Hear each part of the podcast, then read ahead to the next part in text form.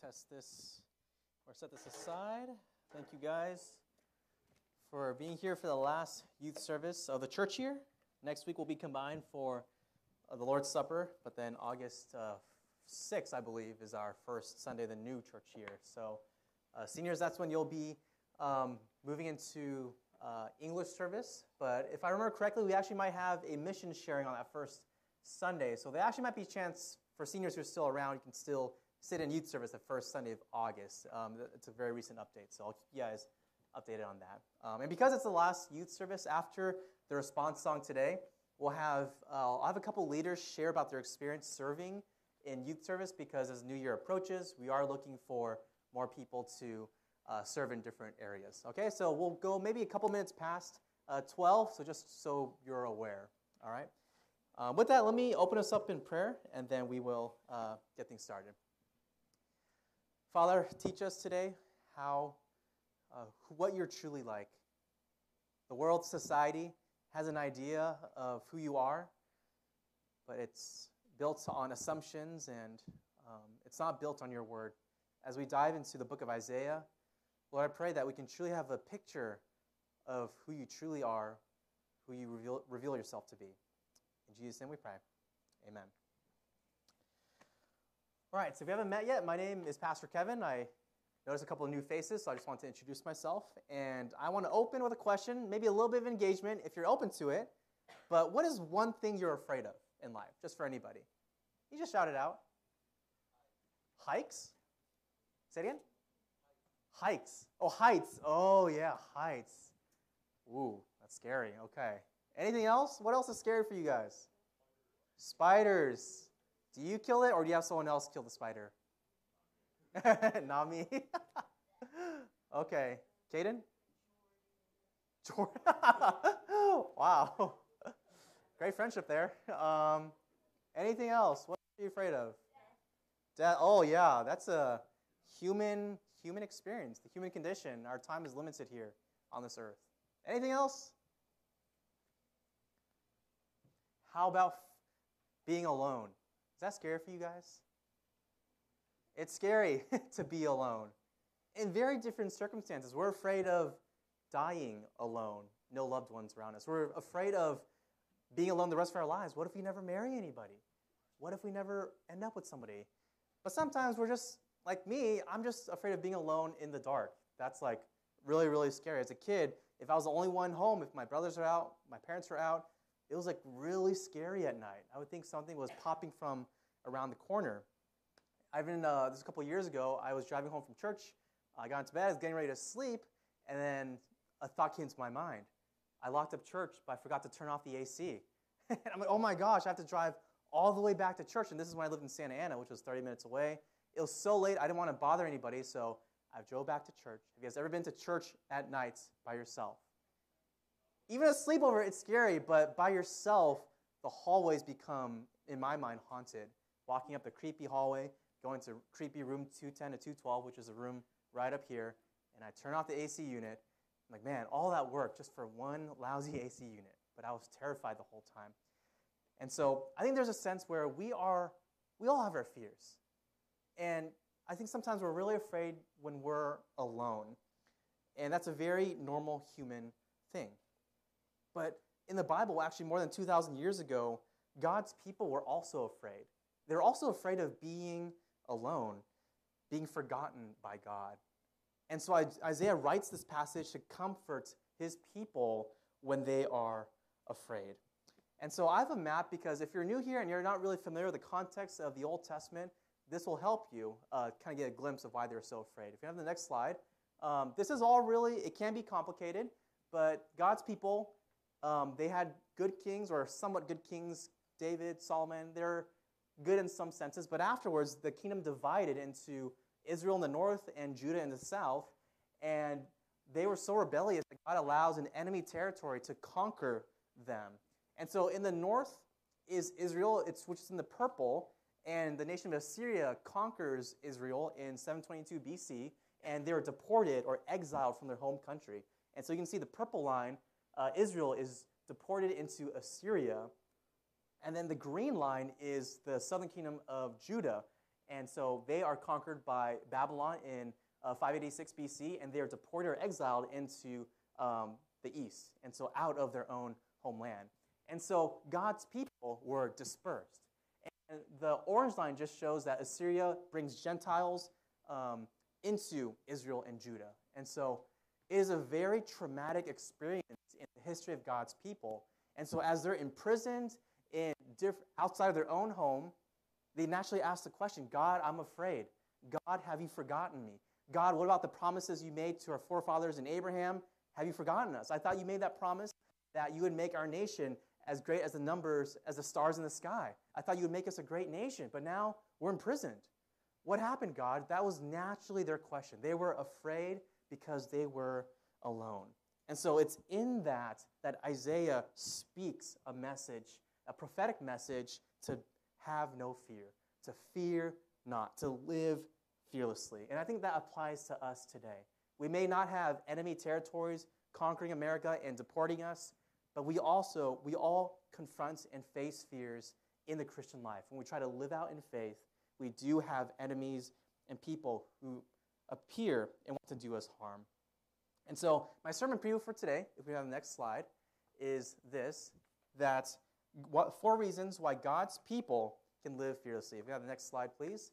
Four reasons why God's people can live fearlessly. Now, I don't want us to take this out of context and say, okay, I can do whatever I want, I can be whoever I want to be because God um, is with me. That's not necessarily the angle I want us to go at because remember, context is king. God's people were suffering and they felt forgotten. And they deserved it too. They were rebellious.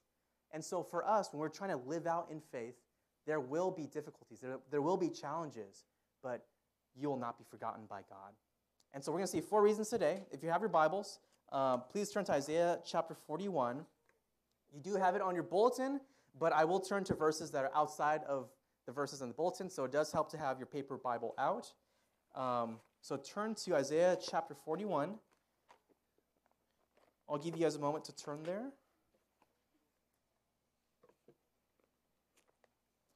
And we're just going to take it apart a little bit at a time.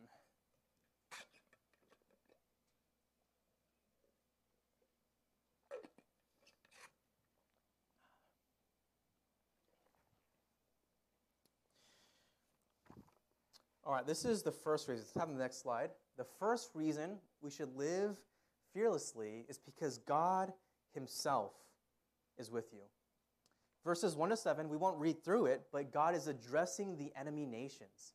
He's calling them to battle. He's calling them to try their best uh, to go toe to toe with God in battle. And God shows that He's the Alpha, the Omega, the beginning, and the end. In verses 8 to 20, um, we'll actually go verses 8, not just verse 10.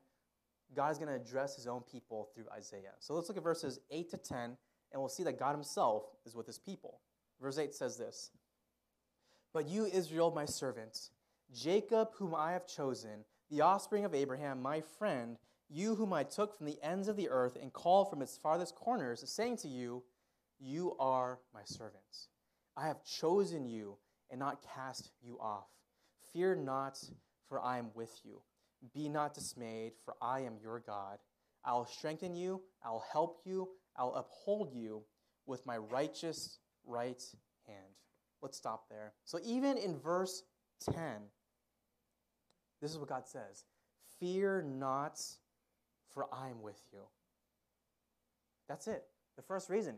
Because God is with his people, there is no reason to fear. Yes, they might be in um, Babylon. Yes, they might be in Assyria. They are deported and exiled from their own home country. It's very traumatic, but yet God promises to be with his people.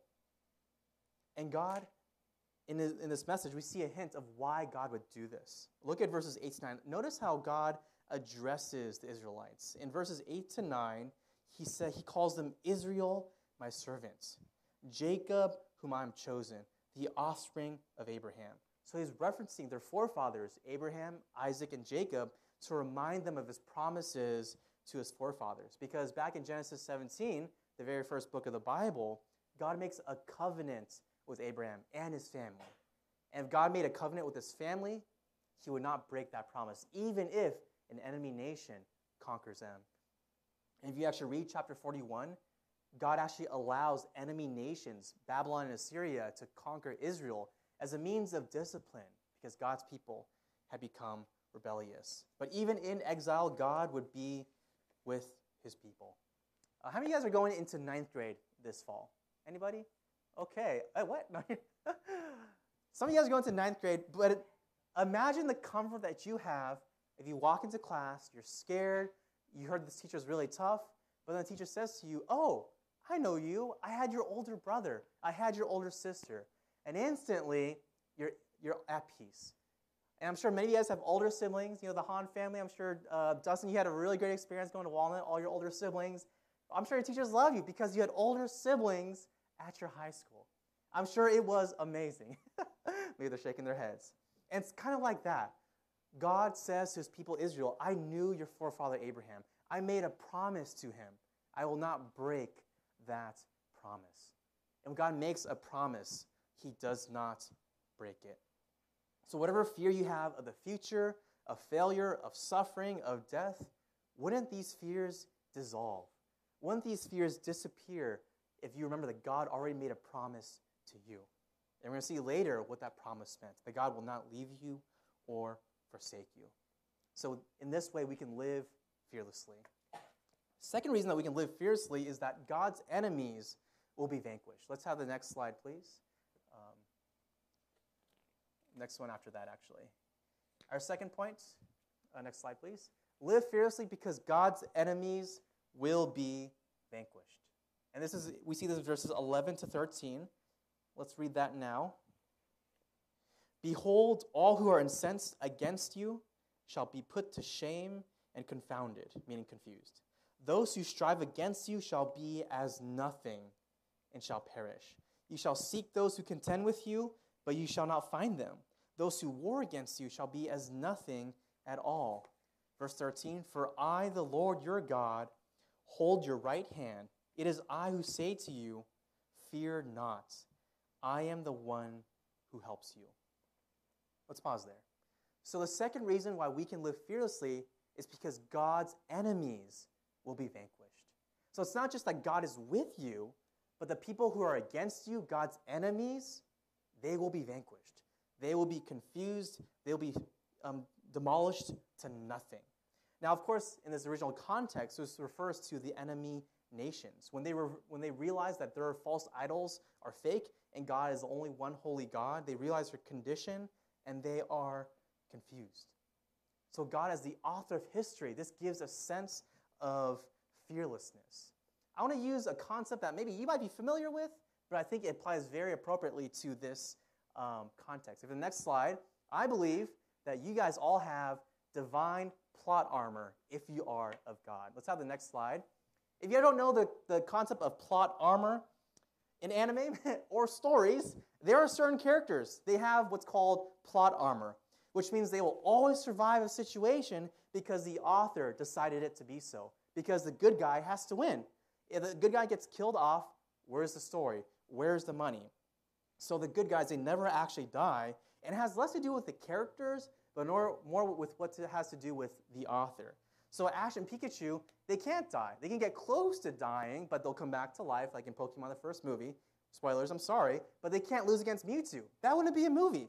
Harry Potter cannot die against Voldemort. He can get close to dying, but J.K. Rowling, in her writings, if she wants to make a successful book, Harry Potter has to live. Mario and Luigi cannot lose against Bowser. He can get close, but plot armor protects them because it's the author. It breaks the fourth wall, protects these characters. I know, but I think this really applies because we are living in a story. I believe if God is God, He's the author of history, and He has written a story, and He already knows the end. And you're not the main character, you're a side character. I'm sorry. God is the main character. We're just side characters, but who still have worth in His story. And if you know the end of God's story, there would be no fear in the way you live. Imagine Harry Potter before his final duel with the Elder Wand against Voldemort. Imagine he had this moment of fear. And I know this didn't happen. But imagine if J.K. Rowling somehow jumped onto the pages of the book and said, Harry, come on, man. Like, I wrote this book. You're gonna win. Go out and defeat Voldemort. Your friends will survive. um, you'll be good. Just go out and do it. And if Harry had this experience of being comforted by the author of this story, like, oh yeah, okay, wow, okay, Avada Kedavra, I win. That's how he would win. Harry would have this confidence because he trusts in the author of the book. Of course, that doesn't happen. That's not what happens. But if you knew the author of life, if you knew the author of human history, and if you knew the end, uh, the end result, wouldn't that give you a confidence in life? Well, that's exactly what we have. That's exactly what we have in God. You have divine plot armor, so to speak. If you trust in God, there is no way you will lose if you are on God's side. Even if you die for your faith, in the end, you will not lose. You'll be raised to new life. You'll have glorified new bodies in heaven, in the new heavens and the new earth. I'm getting a little ahead of myself.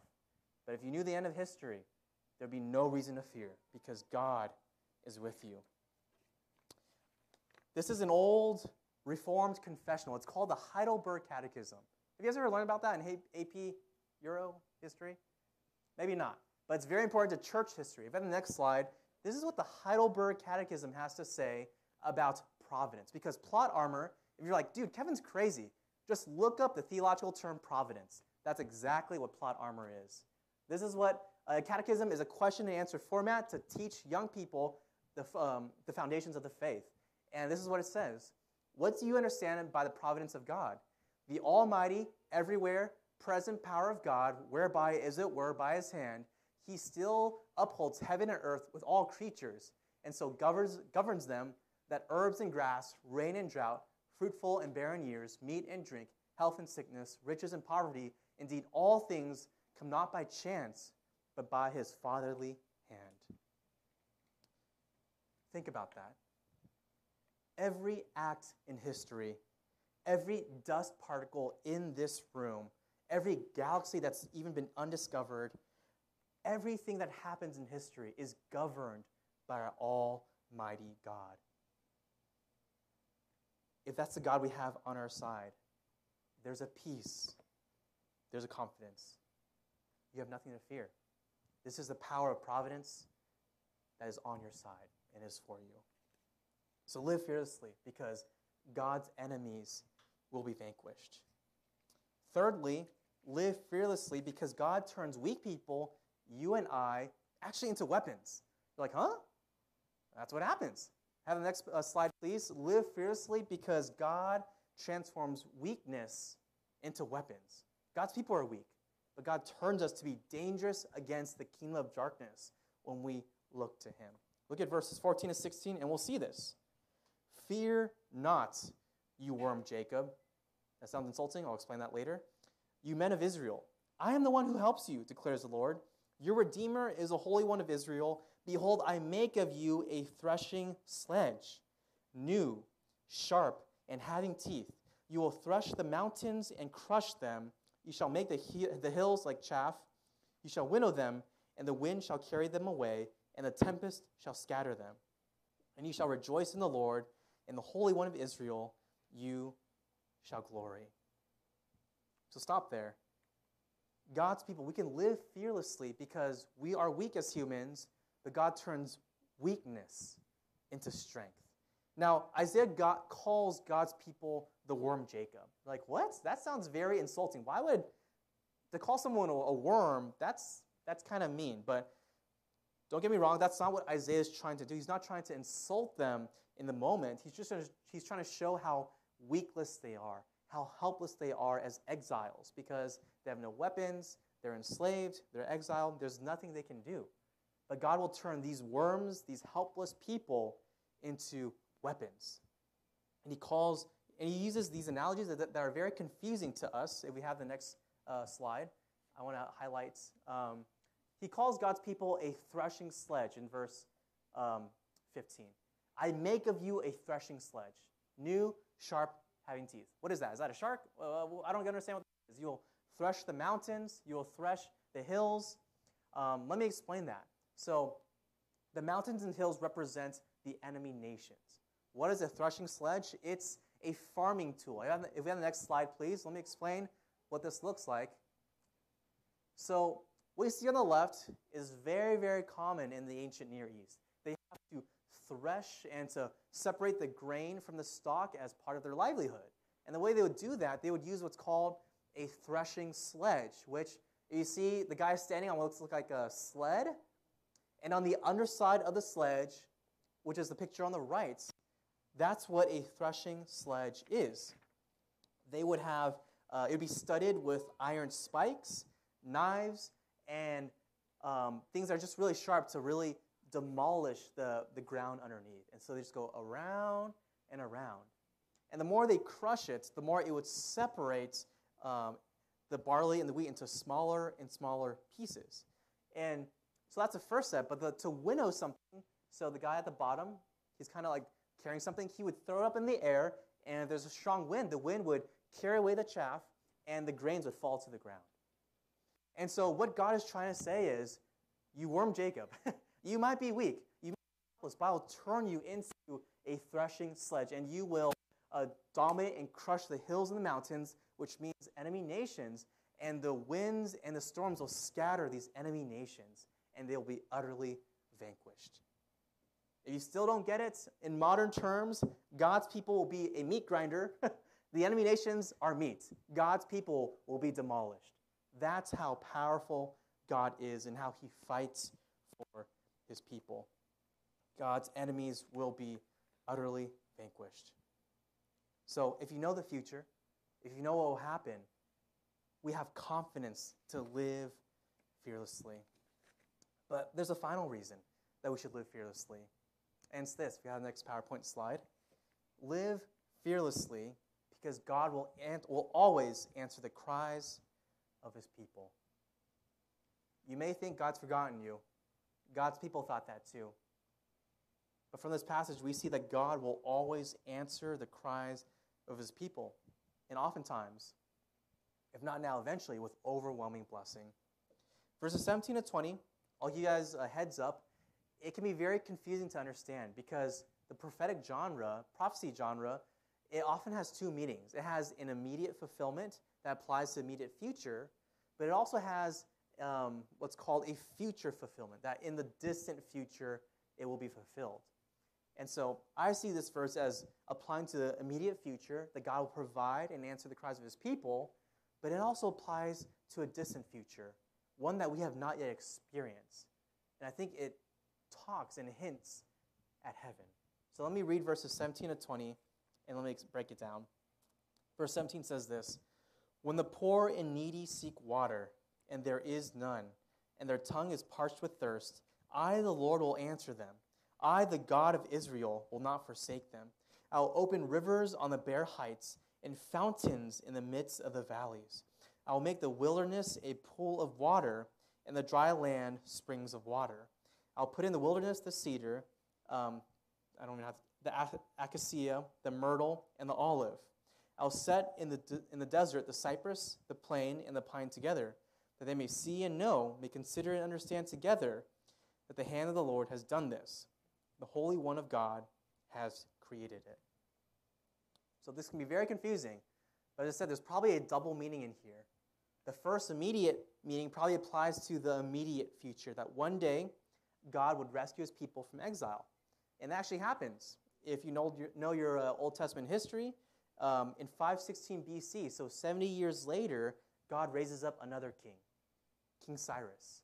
So, King Cyrus of Persia, he conquers Babylon. And when he conquers the nation that conquered Israel, he starts to make different policies. He allows God's people to return to their homeland, Israel and Judah, to rebuild their temple. So imagine if you're exiled and deported and you're allowed to come back because there's new leadership. Imagine the joy as the Israelite people walk back to their homeland. They know that God has answered their blessing. It's like a second Exodus, so to speak. And the Exodus was monumental in their history. And so Isaiah describes as they walk back through the wilderness, um, a wilderness that's blooming with water and trees, blooming with God's blessing and provision. That's what it means. But there's also a second fulfillment that I think this um, points at heaven. You might be confused. You might be thinking, wait, what? I thought heaven was clouds and angels, this doesn't seem like it describes heaven at all.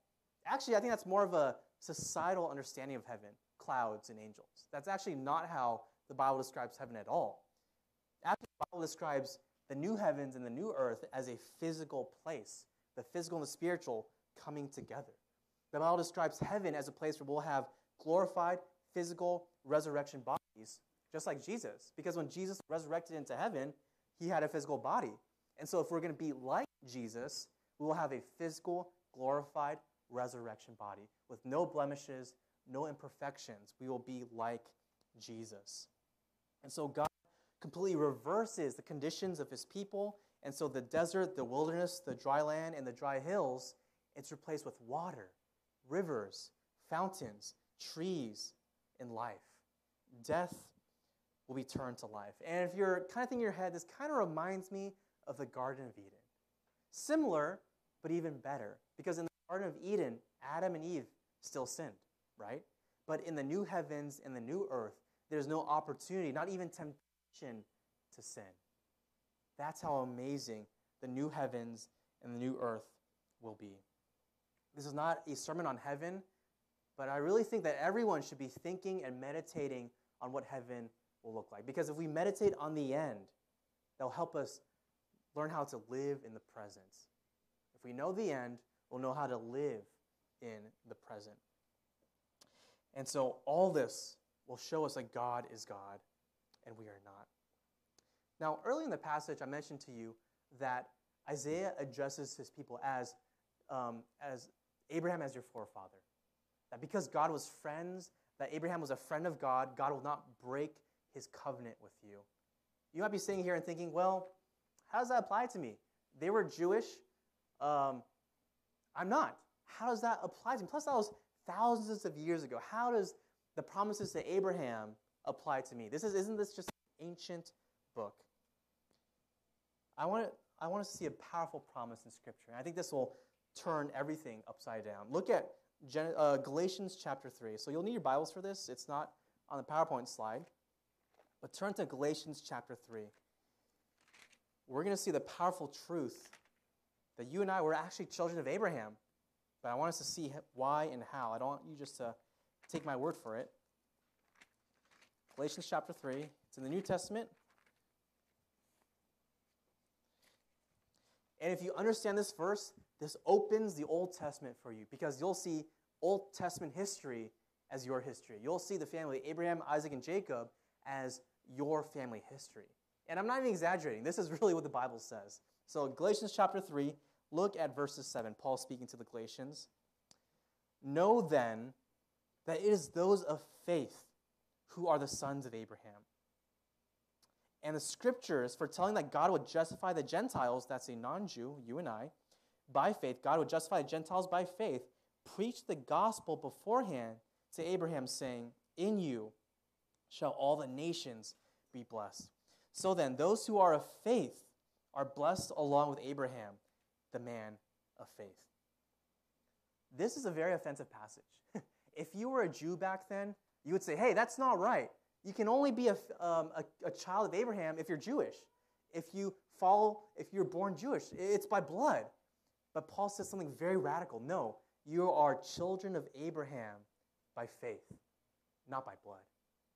You see that? So you don't have to be a Jew to be uh, a, a child of Abraham. So all the promises of the Old Testament, all the promises that are geared at the family of Abraham, it's also overflowing into all peoples of the earth. That's the gospel message. That God did not just choose a nation, He did in the beginning, but now He makes the gospel offered to all people, so that by faith, you and I can be children of Abraham. That's the key word. If you're wondering, well, how do I get into this family? That's the key word. Verse 7 those of faith. Those of faith. So by faith are you adopted into the family of Abraham. So the same God who promises to protect the family of Abraham, this is the same God who protects you. But now we have better promises in Christ. So if you're new to church, if you're sitting here for the first time and your friend invited you and you're still figuring out Christianity, the, the core of Christianity is simply this It's admit that you're a sinner, just like God's people in the book of Isaiah, that you've rebelled and violated against God's commands, just like the Israelites. But yet, you exercise faith, which is simply belief, trust in the life, death, and resurrection of Jesus for the forgiveness of your sins. And now you want to follow Jesus with your life. That's it. That's it. There's no uh, works that you have to accomplish to be saved. We're studying world religions in our 9th and 10th grade Sunday school class. Many other religions say, do this, this, and that, and you'll be saved. If you're, it's like karma. If your good works outweigh the bad, you will be saved. There's none of that in the Bible because if we truly were to wear good works, even our good works are tainted with evil motivations. We're all lost. And so we need faith. Faith is not trusting in our work, it's trusting in the work of Jesus who died on the cross. So, in a sense, yeah, we are saved by works, but the works of Jesus, not our own. You simply exercise faith in the work of Jesus on the cross.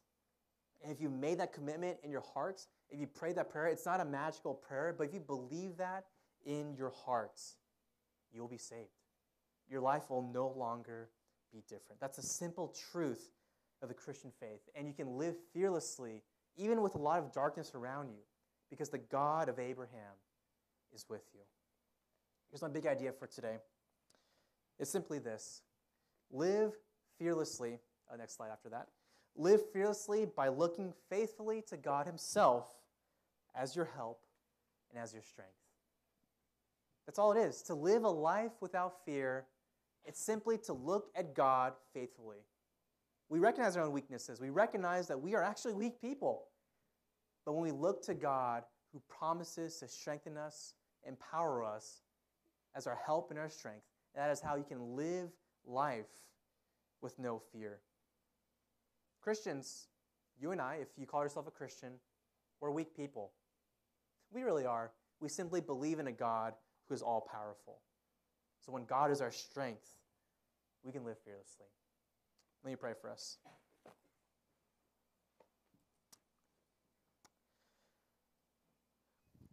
Father, I pray for every person here who has some fear in their life. They're afraid of school coming up in the fall. And really, maybe they're afraid of failing. They're afraid of falling short of expectations that are placed on them from peers and um, society. They're afraid of never making it in life. Maybe they're afraid of death. They're afraid of what's going to happen with their family, their family situation. They're afraid of if they truly live out their faith, will we lose everything? But Lord, remind us of the truth that we'll never realize how much God is all we need when we know that He is all that we have. We might lose everything, but if we lose everything, Lord, we'll see that you're truly all we need, and your strength and your power will be enough. Lord, thank you that your promise to Abraham, it also extends to us by faith. Lord, help us to live a life of faith with no fear because you are our God. In Jesus' name we pray. Amen.